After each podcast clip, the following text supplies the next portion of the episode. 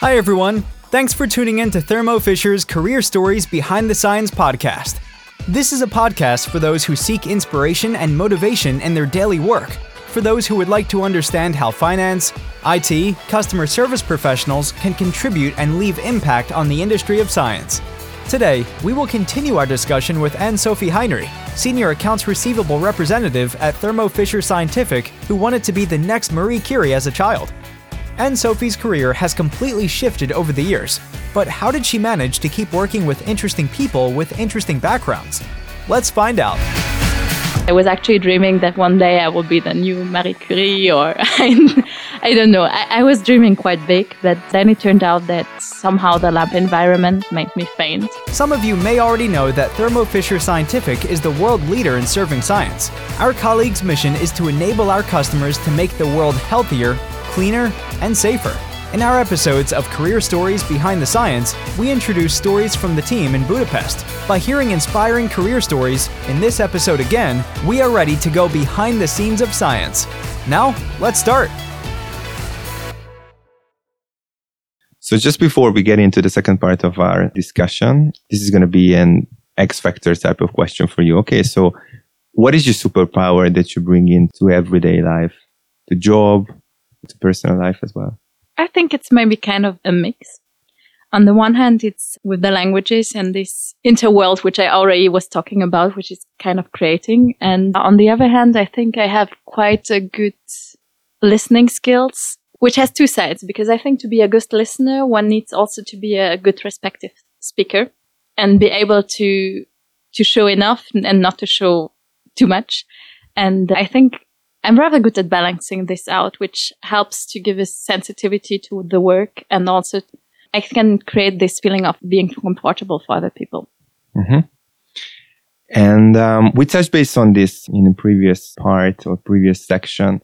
You've come along one very diverse and very um, interesting way, but could you just tell us a bit about your career journey? So how you started and what led you here?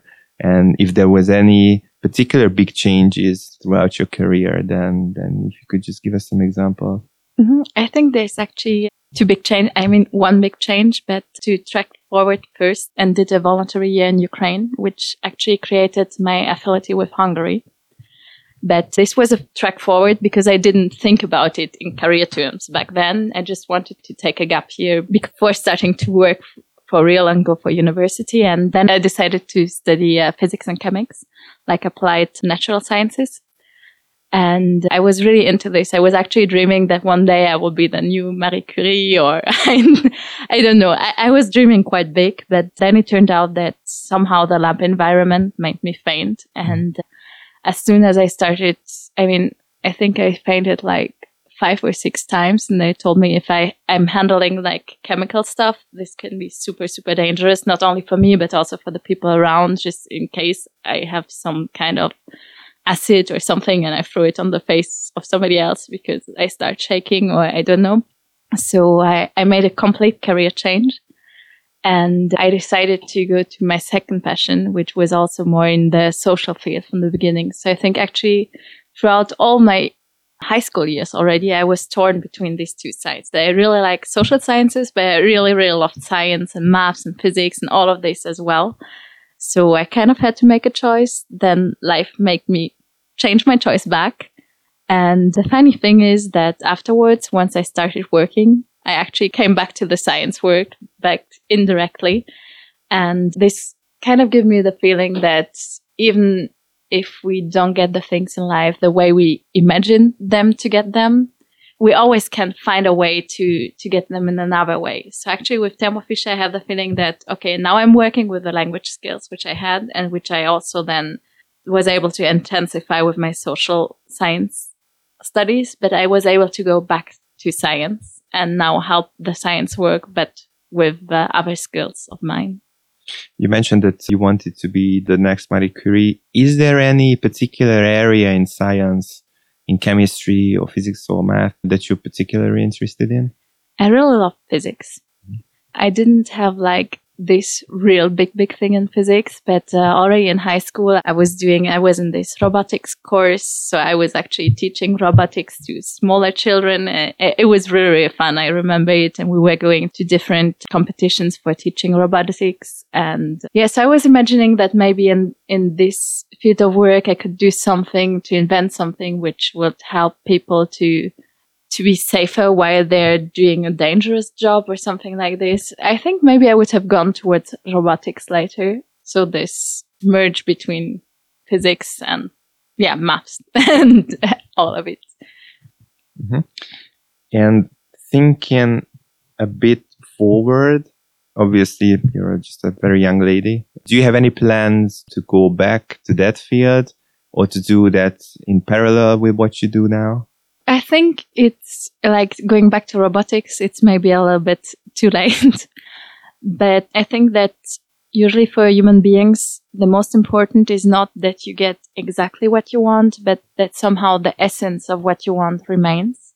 And uh, I think for me, the most motivating essence is actually to be able to have an impact and to be able to help other people and to somehow make them grow and make them get out to their potential and somehow, yeah, having a lasting impact on the world to make it better mm-hmm. and more more social. And I think there's so many ways we can do that. And I'm really happy that now I found a job where I can actually do it with the skills I was able to acquire at university, even though now I'm working in finance, which is not exactly the same as international relations and cultural studies.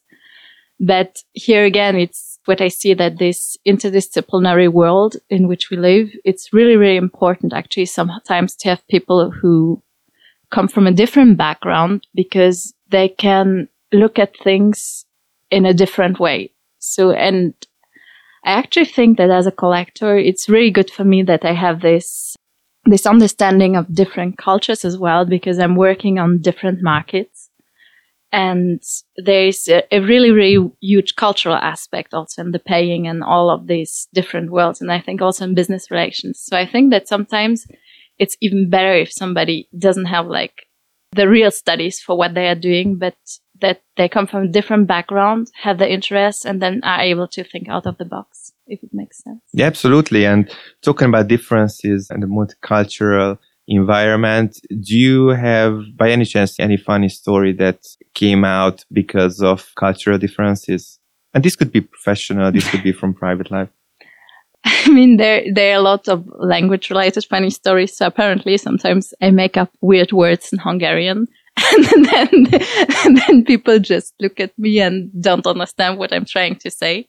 One funny story maybe is was when I was in Ukraine. and my host mother uh, I was starting to learn Hungarian and I was already able to say like super difficult words.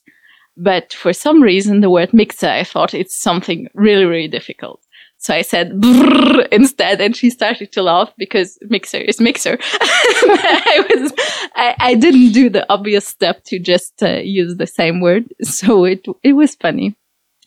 And yeah, when I this is actually more sad story, so I don't know if it fits here. But when I started thinking about this this cultural aspect of language I was talking about before, it was when my host grandmother in Ukraine passed away because I was starting to think of uh, the roots of the word for tomb in different languages and how how much it says about a culture because I found it really really beautiful that in Hungarian you use the word sír which comes from crying and then I started thinking that, okay, in, in French we say tombe and tombe is more from falling down. And it's such a different relation to death if you just say that somebody falls into a hole or if there's actually this, this act of crying. And for me, it sounds weird maybe to have a revelation about one word, but for me, this, this somehow showed once again more how powerful actual language is to our approach to different things and how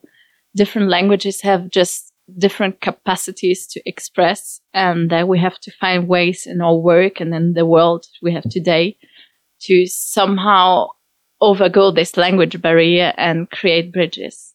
Mm-hmm.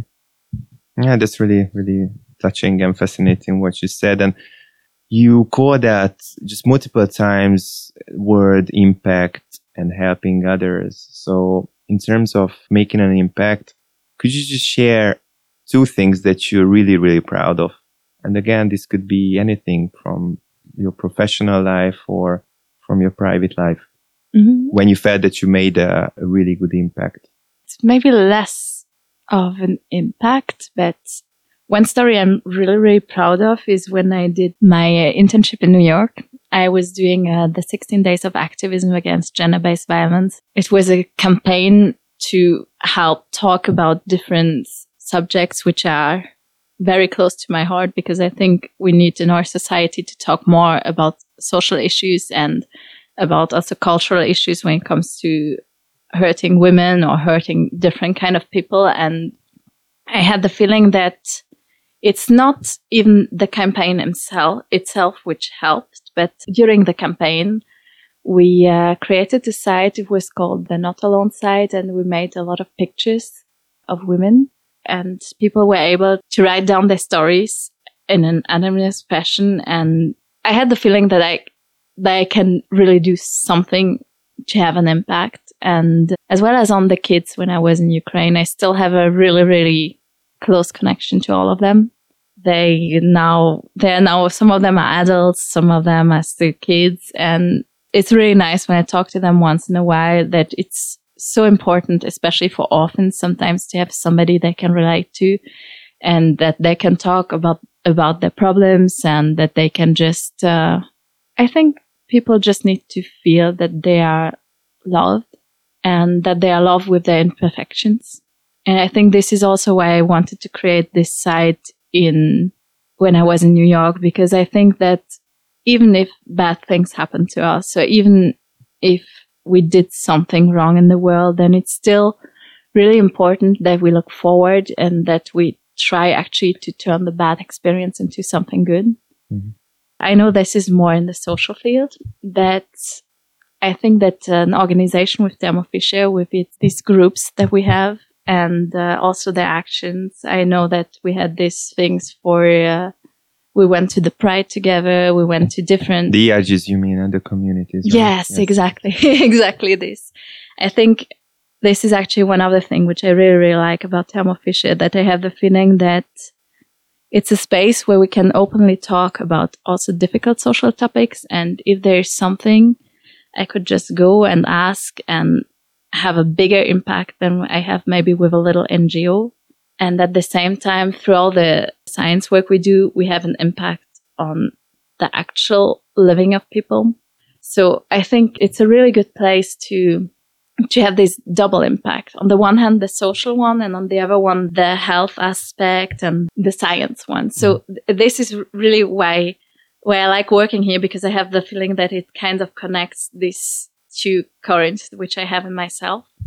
Yeah, that's incredible. Really, really. And I really appreciate you are so insightful and, and, and so much into this. So I just really appreciate everything what you said. Unfortunately, we are ve- getting very close uh, to the end of, uh, of our time. And what we do uh, on these episodes is uh, we ask each and every guest by the end of uh, of the discussion just to ask any question from the next guest. However, they do not know uh, who's gonna who, who that person would be. And the question to you was that if you could change role with anyone within the organization, then who would it be? I think uh, I would uh, change to a communications role because I have the feeling that with the knowledge I acquired by now, I uh, I'm actually better as the person who is talking about the things than um, yes. So I think a communications role, which is helping to provide our message to the world, this this would be like the role of my dreams. Great. And now it's your turn and you can ask whatever you would want to ask from, uh, from our next, next guest. Then what So- would be your question? I think I would like to ask uh, what was the greatest challenge the person had, and at the same time, which uh, personal growth related to this challenge and how they were able to overcome and then to maybe grow up to their position where they are right now with thanks to this challenge actually Okay, great. So look, um, thank you so much for being here, and uh, thank you so much for for sharing your stories and your insights. I, I, I really enjoyed, and uh, and I think it was really really fascinating. So thank you very much. Thank you as well. Have a nice day. Bye. This was a discussion with Anne Sophie Heinrich. Her story is proof that language skills and cultural backgrounds are powerful. In the next episode, we will have a guest who will share their career story behind the science.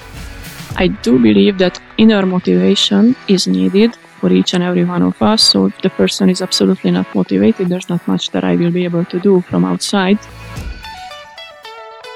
Everyone can find inspiration and motivation in their daily work if you look behind the scenes of the bigger picture. Our guest today found that while growing professionally, we can also contribute to making the world healthier, cleaner, and safer. If you liked today's episode, add the podcast to your favorites to make sure you don't miss the next one. Follow us on Facebook or check out the Thermo Fisher Scientific Job Portal to join us in making the world healthier, cleaner, and safer. You'll find the links in the description. Thank you for tuning in today. We hope you heard some interesting stories. See you in our next episode of Career Stories Behind the Science. Career Stories Behind the Science were brought to you by Thermo Fisher Scientific Budapest, Hungary. Produced by BrandFizz Employer Branding in conjunction with Thermo Fisher Scientific. Let's look behind the science in the next episode.